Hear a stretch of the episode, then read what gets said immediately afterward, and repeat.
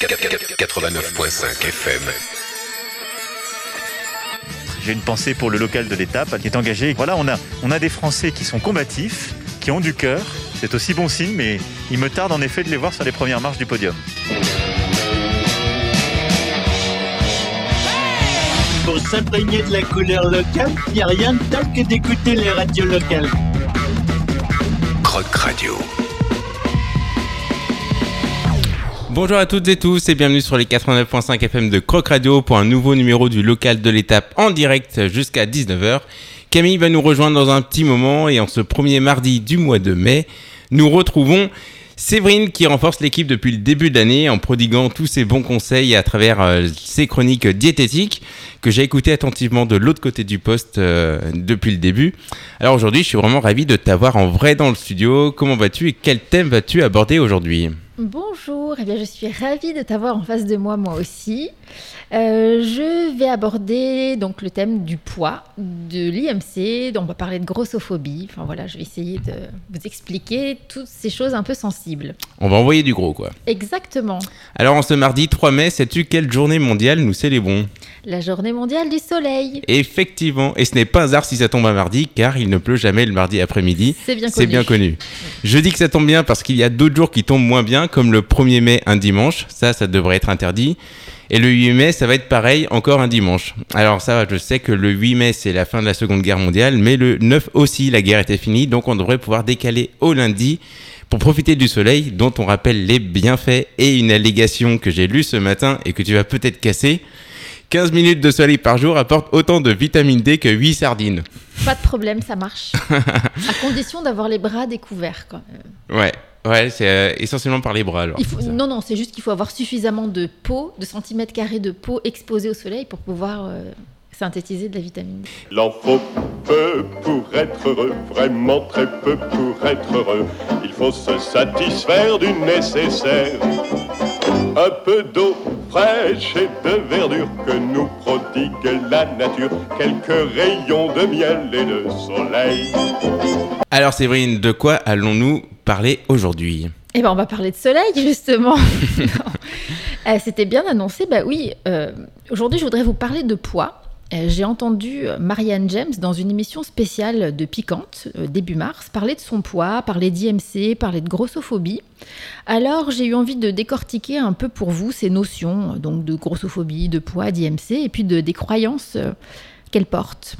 Ça n'a aucun intérêt de faire 130. Ça n'a aucun intérêt de faire 130 kilos. Aucun intérêt. Si vous pouvez, ne le faites pas. Ça n'a aucun intérêt, sauf dans l'eau. Insubmersible. dans l'eau, insubmersible. Non, ça n'a aucun intérêt de faire 130 kilos. Moi, ce qui me, moi, ce qui me fait le plus chier dans tout ça, vraiment, je le dis, le mot est vulgaire, mais c'est que l'on pense que les gros sont des feignants. Là, les jeunes filles, donc moi, donc, euh, c'est très simple. C'est la journée de la grossophobie. Alors, si je suis là, parlons-en. Et ça ne me Ah gêne oui. pas du tout. 130 kilos, théoriquement, pour la médecine, j'en ai donc, je devrais faire 70 kilos pour 1m80. 10 points de moins que sa taille. C'est ce que le docteur dit. Ouais. Ah oui, pour l'IMC oui. ou ce C'est ce qu'il ce- vous dit, c'est Ah 10 ouais. points de moins. Tu fais 1m80, tu fais 70 kilos. Ça fait combien? 130 à 70, ça fait combien? Ça fait 60 kilos. 60. Ouais. Donc, en fin de compte, par rapport à ce que le médecin préconise, quand je monte mes quatre étages où il n'y a pas d'ascenseur, si je vous mets 60 kilos sur le dos, et que vous devez, par un costume, un costume qu'on zip et qui est lesté de 60 kilos, les quatre étages que vous allez monter, vous allez faire votre guerrière sur le premier étage, vos jambes vont commencer à tétaniser, vous avez le cœur qui lâche, personne n'arrivera à les monter. Donc, de venir dire que les gros sont des fainéants, c'est de la connerie. Bah, merci, Voilà. merci de, Voilà, le verbaliser aussi clairement. Non, c'est pas des fainéants, ce sont des warriors. Ce sont Ouais. des- vraiment des athlètes. On est des athlètes. Le son est parti un petit peu vite et t'as coupé, mais donc euh, c'était Marianne James euh, qui, euh, qui était donc en interview dans une émission et qui parlait de, de ce sujet. Oui, tout à fait. Elle explique euh, donc dans un autre extrait aussi comment est-ce qu'elle a, comment est-ce qu'elle est entrée dans l'obésité en faisant des régimes, donc euh, en perdant 3 kilos pour en reprendre 5, en perdre 5 pour en prendre 7, en, prendre, en perdre 7 pour en reprendre 10, etc. Pour euh, aujourd'hui, comme elle l'explique, conclure se trouver avec 30 kilos, 30 kilos de plus qu'au tout début. Et elle l'explique très bien, les régimes font grossir. C'est ça. Et donc on apprend qu'il y a une journée de la grossophobie aussi. Exactement, oui, qui est début mars. Alors officiellement c'est le 15 décembre, mais cette émission euh, donc de début mars, c'était le jour de la grossophobie. Alors bon, on va dire que c'est la saison, ça s'est décalé, voilà. Euh, donc pour commencer, je voudrais expliquer ce que c'est que le poids. Le poids corporel, c'est la somme de la masse musculaire, des organes, du squelette, des minéraux, de tous les fluides corporels, et c'est tout ce que l'on peut regrouper sous le terme de masse maigre. Il y a aussi l'eau intra- et extracellulaire, la masse hydrique, et puis la masse grasse. Quand on se pèse sur un pèse-personne, on, pèse, euh, on obtient un poids brut. Et quand on perd du poids, on appauvrit son corps de chacun de ces éléments. Pas uniquement de la masse grasse, alors que c'est l'objectif quand même de Mhm. départ de diminuer la masse grasse. Ensuite, l'IMC. L'IMC, c'est l'indice de masse corporelle. Donc, il a été inventé en 1832 grâce à des études anthropométriques qui étaient basées sur l'observation du poids par un mathématicien et un statisticien belge qui s'appelait Adolphe Quetelet. Et donc, d'ailleurs, on appelle aussi cet indice de masse euh, corporelle euh, l'indice de Quetelet. C'est un calcul en fait qui met en relation le poids et la taille d'une personne. Donc c'est le poids euh, donc en kilos et la taille en centimètres. Et on obtient un résultat en kilos par mètre carré. Ah oui. Voilà, c'est-à-dire la densité que le, le poids occupe par euh, mètre carré de, de corps. Et c'est avec ça qu'on obtient, par exemple, le poids qu'on devrait faire selon notre taille. Alors ça, c'est la théorie. C'est-à-dire que donc vous comprenez bien que c'est pas la même chose de faire 50 kilos si on mesure 1m60 ou si on fait 2 mètres. Mm. Donc effectivement, ça, ça donne, euh, on va dire, une indication. Mais tout comme le pèse personne, l'IMC ne fait pas la différence entre la masse maigre et la masse grasse. Il ne comprend pas si le poids euh, de la balance ou le poids que l'on indique vient euh, de la graisse ou des muscles. Et finalement, donc ça peut entraîner une mauvaise classification de certaines catégories de, personnes, par exemple les sportifs qui pèsent lourd. euh, le muscle pèse lourd, donc ils font rapidement basculer le chiffre vers le surpoids ou vers même l'obésité pour par exemple les haltérophiles. Et puis l'IMC ne fonctionne pas non plus ni avec les femmes enceintes ou allaitantes. Il ne convient pas aux personnes qui seraient amputées d'un membre. Il ne convient oui. pas aux plus de 65 ans ni aux moins de 18 ans. Pour quelle raison, là, euh, avec l'âge? Euh, bah, parce que tout simplement, à au-delà de 65 ans, la composition corporelle change naturellement, donc on ne Oui. peut plus se fier à Ah cette ouais. IMC. Et avant ça, on est en pleine croissance, donc euh, parfois on a des enfants qui ont 7 ans et qui ont l'air d'en avoir 10, et... ou inversement. Donc euh, ça, ça marche plus. Il y, a un, il y a un calcul spécifique pour les enfants. Donc finalement, il correspond à très peu de, de personnes. Il correspond à très peu de gens. Et donc, euh, évidemment, le calcul de l'IMC a ses, ses limites. Et donc, c'est pour ça qu'il faut toujours l'associer à d'autres paramètres. Par exemple, la circonférence abdominale, l'utilisation d'une pince à pli pour mesurer le taux de graisse corporelle, ou encore l'impédance métrie. Et encore, en ce qui concerne les impédances mètres, les plus fiables se trouvent à l'hôpital. Euh, ce qu'on peut trouver en cabinet ou dans des salles de sport, c'est quand même euh, très, très approximatif. Donc il faut quand même des outils, parce que euh, maintenant on voit aussi des pèse-personnes qui sont un peu plus euh, soi-disant sophistiquées, qui peuvent euh, soi-disant calculer le taux de masse grasse, tout ça. Et Tout à fait, il faut des outils. Et puis, quand bien même on a l'outil, il faut encore pouvoir interpréter le résultat. Exactement. ouais. Donc il y a quelque chose qui est beaucoup plus fiable pour prédire d'un risque cardiovasculaire parce qu'en fait l'objet de ces calculs d'IMC c'était ça au départ, d'essayer de prédire le risque cardiovasculaire d'une personne. Donc c'est le périmètre de hanche sur le périmètre de l'abdomen, donc on obtient un résultat et ça permet de donner une indication sur la santé cardiovasculaire de la personne. Donc comme euh, on était en train de le dire, cet IMC c'est simplement un indicateur qui doit s'utiliser donc en parallèle avec d'autres données un bilan d'hygiène de vie globale, donc la qualité du sommeil, la qualité, le niveau d'activité physique, la qualité de l'alimentation, la tension artérielle, un bilan biologique, donc le cholestérol, les triglycérides, la glycémie, etc. Est-ce que la personne prend un traitement médicamenteux ou pas? Est-ce que ses antécédents personnels ou familiaux sont bons? Euh, Voilà, donc l'IMC seul ne suffit surtout pas à déduire euh, donc d'un état de santé. Et puis donc dans l'extrait, la théorie dont parle euh, Marianne James justement sur le fait de devoir peser approximativement 10 points de moins que sa taille, Mhm. bah, c'est une théorie, hein, c'est, ça, ça vient de l'interprétation de, de ces résultats d'IMC, et encore une fois, ça, ça souffre des mêmes limites. Ça ne marche pas avec euh, plein de catégories de personnes. Voilà, et puis pour la petite histoire, l'IMC a été revu à la baisse donc en 1999, où euh, à cette époque la fourchette de poids normal était située entre 20 et 27, donc on obtient euh, un résultat quand on fait le calcul donc de poids euh, de, de son poids sur sa taille, on obtient donc un, un résultat qui pourrait être compris entre 20 et 27. C'est la- C'était à ce moment-là la fourchette de poids normale. Et puis, donc en 99, cette fourchette a été déplacée de 18 à 25, c'est-à-dire que une personne euh, qui euh, se trouvait à 26 en 99, en une nuit, elle est devenue soit en surpoids, soit Ah oui, obèse selon l'endroit où elle se trouvait, donc euh, sur la fourchette de l'IMC. Voilà, donc c'est, faut pas se fier à un- une seule donnée pour connaître son état de santé et savoir ce qu'on devrait faire. Voilà. Ok. On a parlé de Marianne James, il y a peut-être des auditeurs qui se demandent euh, qui s'agit. C'est une chanteuse et qui, bon, vous l'aurez compris, qui est un petit peu forte et qui en joue avec ça. Et euh, du coup, elle a plusieurs spectacles, elle a eu euh, plusieurs euh, euh, versions dans sa carrière.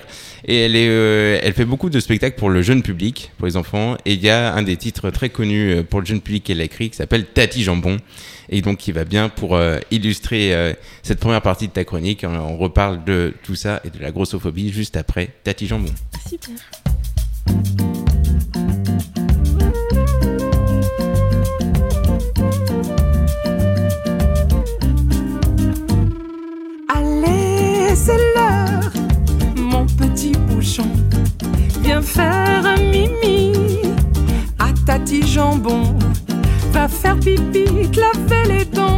N'attends pas, maintenant. Allez, c'est l'heure, mon petit bouchon. Qu'est-ce que tu fais encore dans mes pattes? Tes copains dorment déjà depuis longtemps. Demain matin, tu traîneras les savates. Le marchand, ça va pas être content. Allez, c'est mon petit bouchon. Viens faire un mimi à Tati Jambon. Va faire pipi, te laver les dents. Je n'attends pas, j'ai dit maintenant. Allez, c'est l'heure, mon petit bouchon. Non, tu ne peux pas regarder le roi lion. À cette heure-ci, il dort depuis longtemps. Arrête de faire ta petite tête de cochon. Le Père Noël va pas être content. Oh non. Allez, c'est l'heure, mon petit bouchon. Viens faire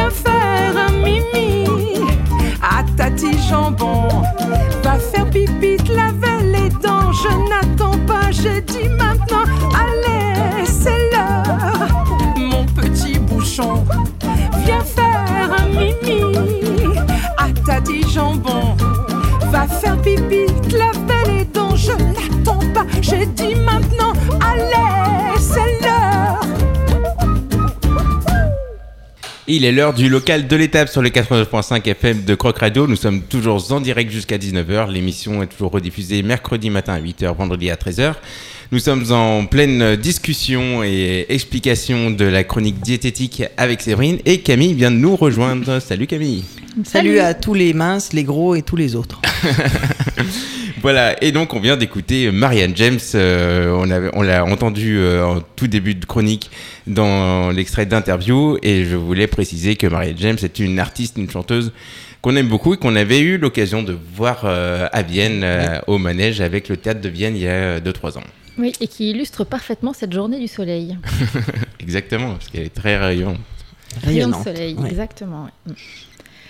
Alors la grossophobie, qu'est-ce que c'est? Eh ben, C'est un nouveau mot qui est apparu dans le Petit Larousse en 2019 et qui désigne, euh, oui, c'est tout récent, et qui désigne l'ensemble des attitudes et des comportements négatifs qui stigmatisent et discriminent les personnes grosses en surpoids ou obèses. Donc cette grossophobie, euh, elle a pour origine des préjugés selon lequel euh, le fait d'être grosse n'est qu'une question de volonté personnelle et que euh, les personnes grosses seraient ainsi les seules responsables de leur surpoids, donc c'est un, voilà, un préjugé qui nie complètement les autres facteurs qui pourraient être à l'origine du surpoids, donc par exemple des facteurs génétiques, environnementaux, la prise de certains médicaments, par exemple certains antidouleurs ou de la cortisone, euh, des troubles hormonaux aussi, ou même la dépression. Donc euh, cette grossophobie se manifeste par des discriminations diverses, par exemple au moment de l'accès à l'emploi, pendant des soins médicaux, ça c'est très fréquent, à l'école, par exemple, pour les enfants, participer à des activités sportives, aller à la piscine. Euh, dans certaines familles aussi, et euh, ces, ces, discriminations se font par le biais de critiques verbales qui parfois ne se veulent même pas méchantes, c'est juste par habitude, on va balancer un petit mot qui pique. Et donc des critiques verbales, des petites micro-agressions humiliantes, répétitives au quotidien, et elles ont, ces agressions, des répercussions physiques, psychologiques sur les personnes qui en sont victimes. Donc, par exemple, un risque de dépression plus élevé, une estime de soi moins bonne, une Eh oui, perte de la confiance en soi, et voire même des troubles du comportement alimentaire. Euh, ça va jusqu'à l'isolement, et puis du coup, euh, bah, ces gens euh, ont un suivi médical défaillant, puisqu'ils restent isolés, et un risque de santé qui, qui augmente. Donc toutes ces attitudes grossophobes ne favorisent pas du tout la perte de poids, bien au contraire, elles contribuent même à accroître l'obésité des personnes touchées et qui se réfugient dans l'alimentation pour essayer de retrouver un Donc petit peu de un confort. cercle vicieux, quoi, finalement. Exactement.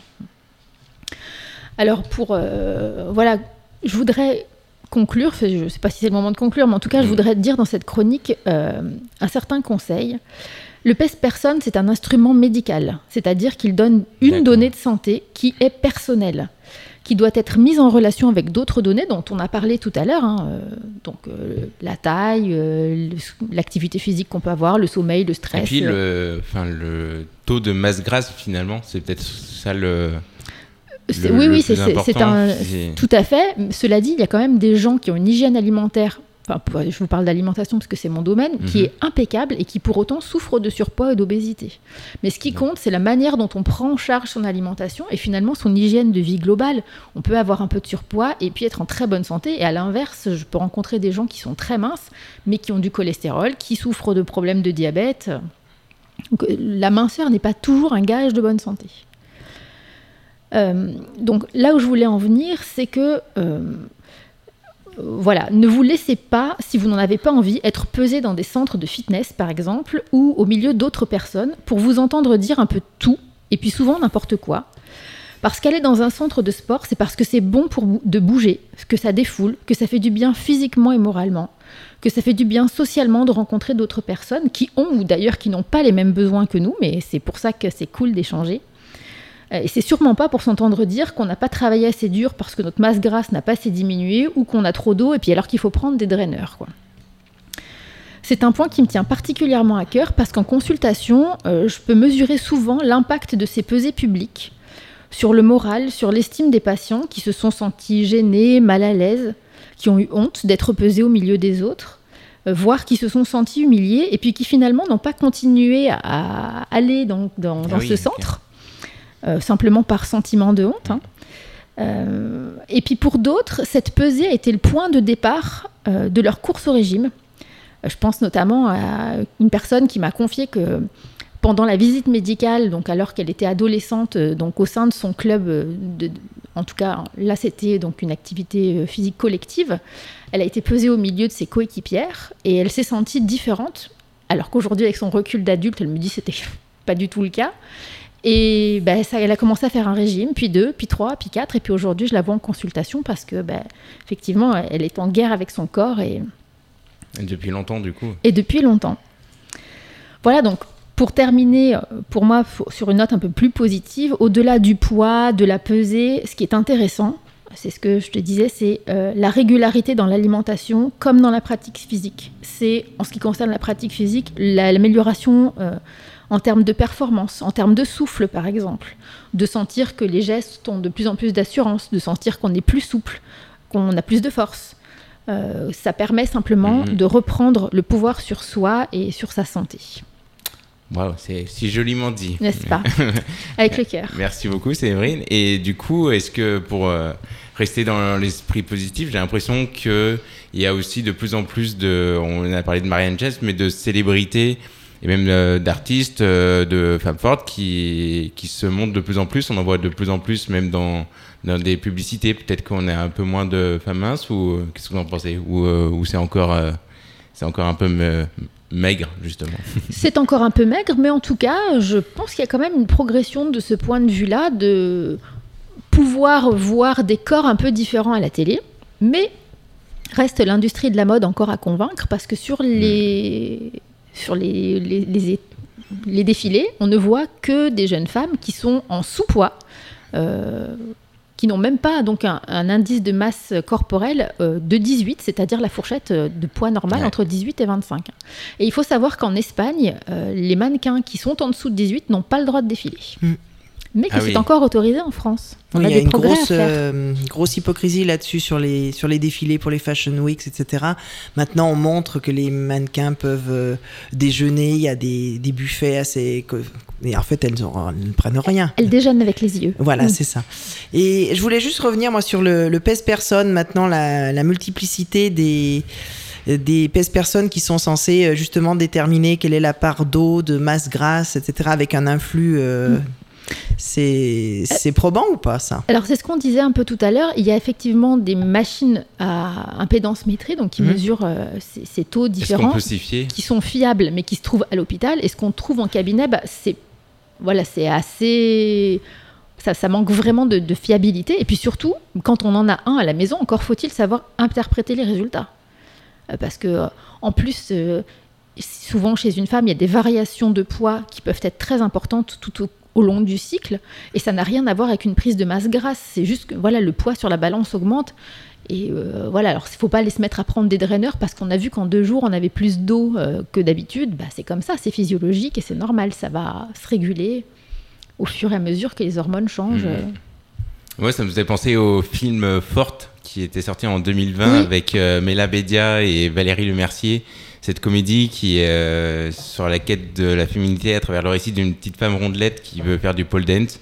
Et, euh, et voilà, ça me fait penser à ça. Je me dis, c'est le genre de film qu'on n'aurait pas vu il y a quelques années et qui, euh, et qui avait été plutôt bien accueilli. Par contre, l'Instagram fait quand même pas mal de dégâts auprès des ados. hein.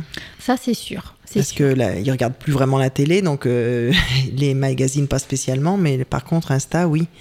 Et avec les euh, maintenant, ça vient des- du Brésil, mais il va y a même avoir une chirurgie esthétique spéciale Instagrammeuse pour euh, justement euh, permettre que quand on fait des selfies, euh, les pommettes soient plus saillantes, etc. Enfin bref, ça fait un petit peu peur quand même, le, le virtuel qui, qui s'invite dans le réel. Ouais, c'est sûr. La mode est à la guêpe, oui, c'est la taille extra fine et les hanches presque extra larges. Ah oui Ouais, donc il y a un contraste euh, parce qu'il faut prendre des hanches et. Mais pas pour les Barbie podiums. 2.0. Mm. Ouais, c'est ça. C'est la Barbie euh, Instagram, mais la Barbie podium, elle, elle doit être toujours euh, longiligne. Mm, Ok, et ben merci beaucoup Séverine. Euh, est-ce qu'on peut rappeler quand même euh, ton site internet ou est-ce que les auditeurs peuvent te contacter si euh, ils veulent euh, venir te consulter, Oui, bah, toi? j'ai une page Facebook, Séverine Durin, diététicienne et préparatrice mentale, donc je suis joignable en message privé ou pas. Euh, Il y a toutes mes coordonnées. J'ai même un site internet, Séverine Durin, diététicienne, sur lequel vous pouvez me trouver. Et puis, si vraiment vous ne trouvez pas là-dessus, vous pouvez peut-être envoyer un mot à Croc Radio et on vous donnera mes coordonnées.